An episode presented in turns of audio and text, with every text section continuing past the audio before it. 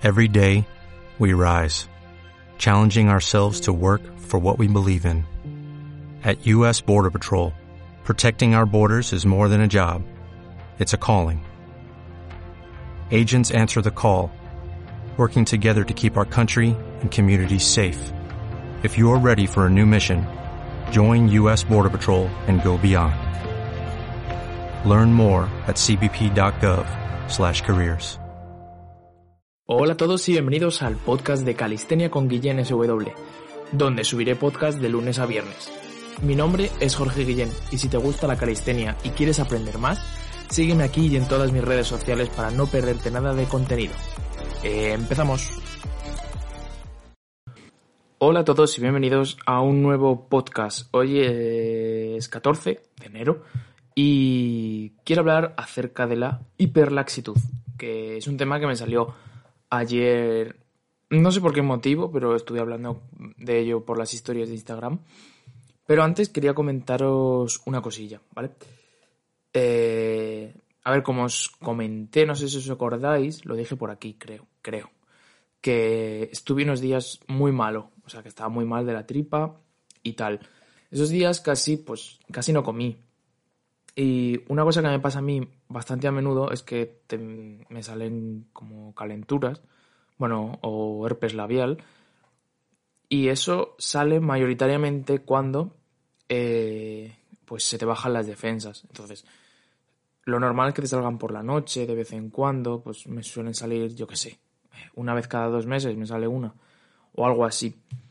El caso es que como estuve malo, al estar malo también te bajan las defensas, obviamente, y más con lo poco que había comido yo. Pues el, caso es que me salió antes de ayer o, o el anterior, me salió una, luego el día siguiente otra y hoy me ha salido otra. O sea que ahora mismo tengo tres en la boca. En los labios, vamos, no en la boca. Eh, el caso es que es. No es. A ver, no es lo peor del mundo, ni mucho menos, pero es algo que es muy, muy, muy molesto, ¿vale? Es muy molesto y además como que de cierta forma como que te como que te viene abajo, ¿sabes? No sé, no sé, no, no, sé explicarlo, pero si alguien lo si a alguien le salen eh, seguro que sabe a lo que me refiero. Yo los días que me salen estoy como de mega bajón. Pues imaginaros cuando tengo tres. Yo hoy es un día de esos.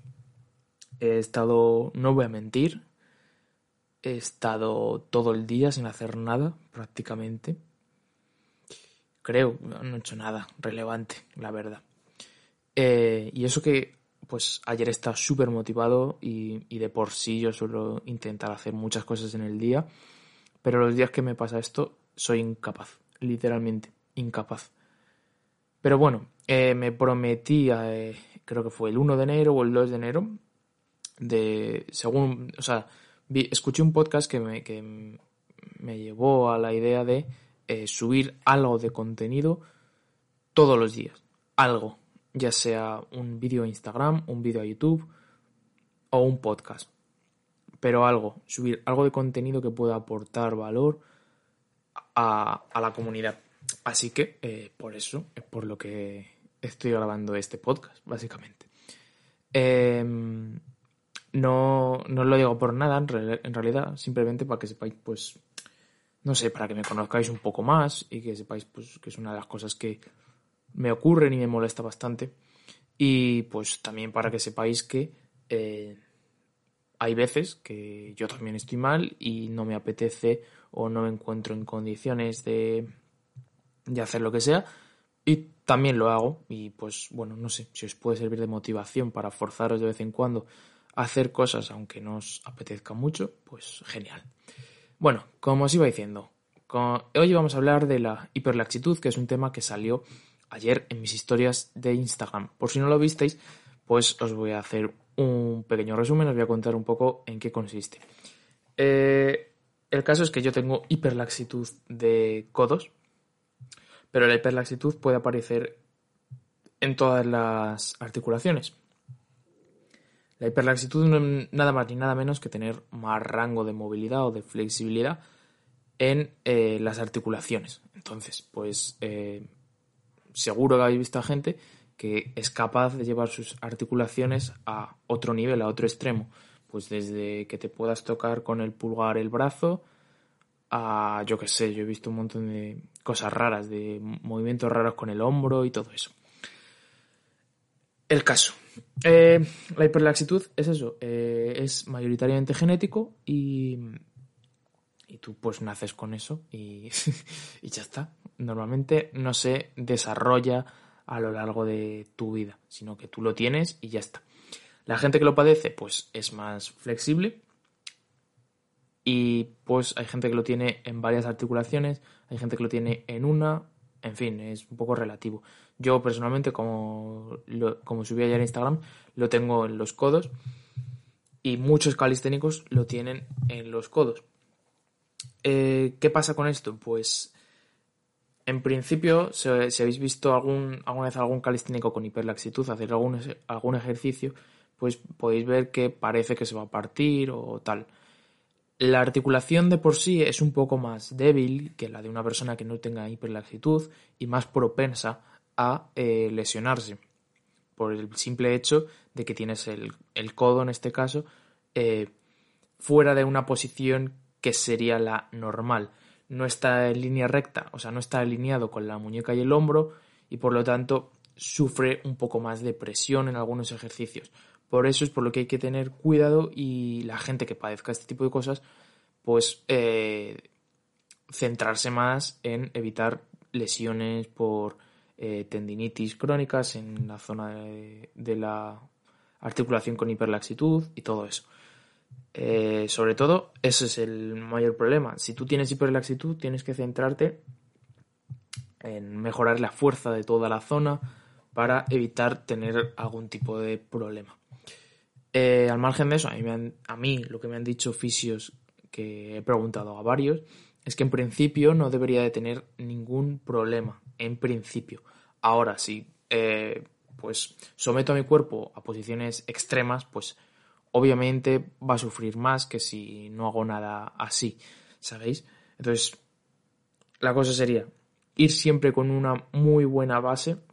Por ejemplo, si tu objetivo es hacer eh, plancha maltés, pues haber hecho mucho trabajo de fortalecimiento y muy progresivo para evitar tener problemas de ese tipo. Ya está, simplemente. Eh, también me preguntaron que si por hacer planchas eh, tú ibas a tener hiperlaxitud. Y el caso es que no. Lo que pasa es que la mayoría de la gente que tiene hiperlaxitud y hace planchas pues lo he dicho mal, lo quería decir al revés. Hay mucha gente que hace planchas y tiene hiperlaxitud. No es que haya. No es que la plancha te haga tener hiperlaxitud. No sé si me he explicado bien. Pero el caso es que si tú tienes hiperlaxitud, la tienes y ya está.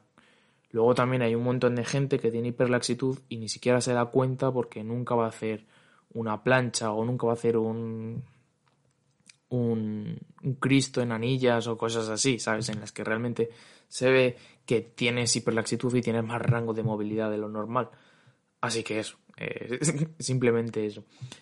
Eh, solo quería comentar eso. No sé, mm, me molaría saber qué opináis.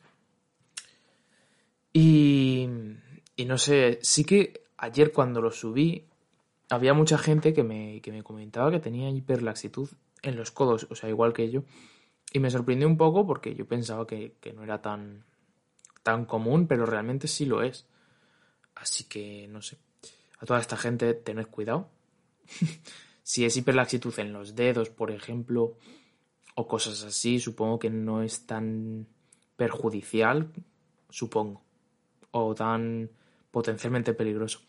Y también, eh, bueno, hay gente que tiene hiperlaxitud en, yo qué sé, en otras articulaciones y le viene bien, porque tiene más flexibilidad y eso te viene bien, eso está guay. Entonces, bueno. Hay, hay gente que tiene hiperlaxitud, es que me acordaba ahora, en los hombros, y por ello es capaz de hacer ejercicios como el maná, que no sé si sabéis cuál es. Es como una V-sit, pero si una V-sit os parece difícil, imaginaros una V-sit con las rodillas pegadas a la cara y además levantar la cadera para que esté alineada con, tus hombros más o menos, y tus piernas vayan paralelas al suelo. Es un poco difícil explicarlo en audio, pero bueno, eh, creo que se me ha entendido. Pues nada, chicos, eh, nada más que comentaros. Os voy a dejar eh, entrenad a tope por mí, ya que yo hoy no puedo. Bueno, realmente no quiero porque sé que no voy a entrenar como debería y prefiero dejarlo para mañana por la mañana y ya está. Eh, simplemente considero que es una elección bastante inteligente debido a que el entrenamiento que voy a hacer hoy y el que voy a hacer mañana sería muy, muy diferente. Así que eso. Nada, os dejo. Nos vemos en el próximo podcast y cuidaros mucho, entrenad duro y a tope. Adiós, chavales. Nos vemos. Every day, we rise, challenging ourselves to work for what we believe in. At U.S. Border Patrol, protecting our borders is more than a job, it's a calling. Agents answer the call, working together to keep our country and communities safe. If you're ready for a new mission, join U.S. Border Patrol and go beyond. Learn more at cbp.gov/careers.